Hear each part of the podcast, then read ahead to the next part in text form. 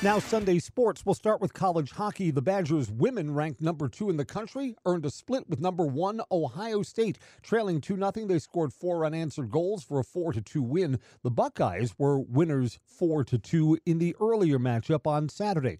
The Badgers men got an overtime hockey win against Penn State 3 2. Ben Dexheimer scored the game winner 226 into overtime. Big game for the Bucks coming up today. It's an 11:30 broadcast on our sister station 93 3-9 the game against the Philadelphia 76ers. The Bucks were winners when they last played, rallying in the second half to beat the Timberwolves. Bucks are in third place in the NBA's Eastern Conference.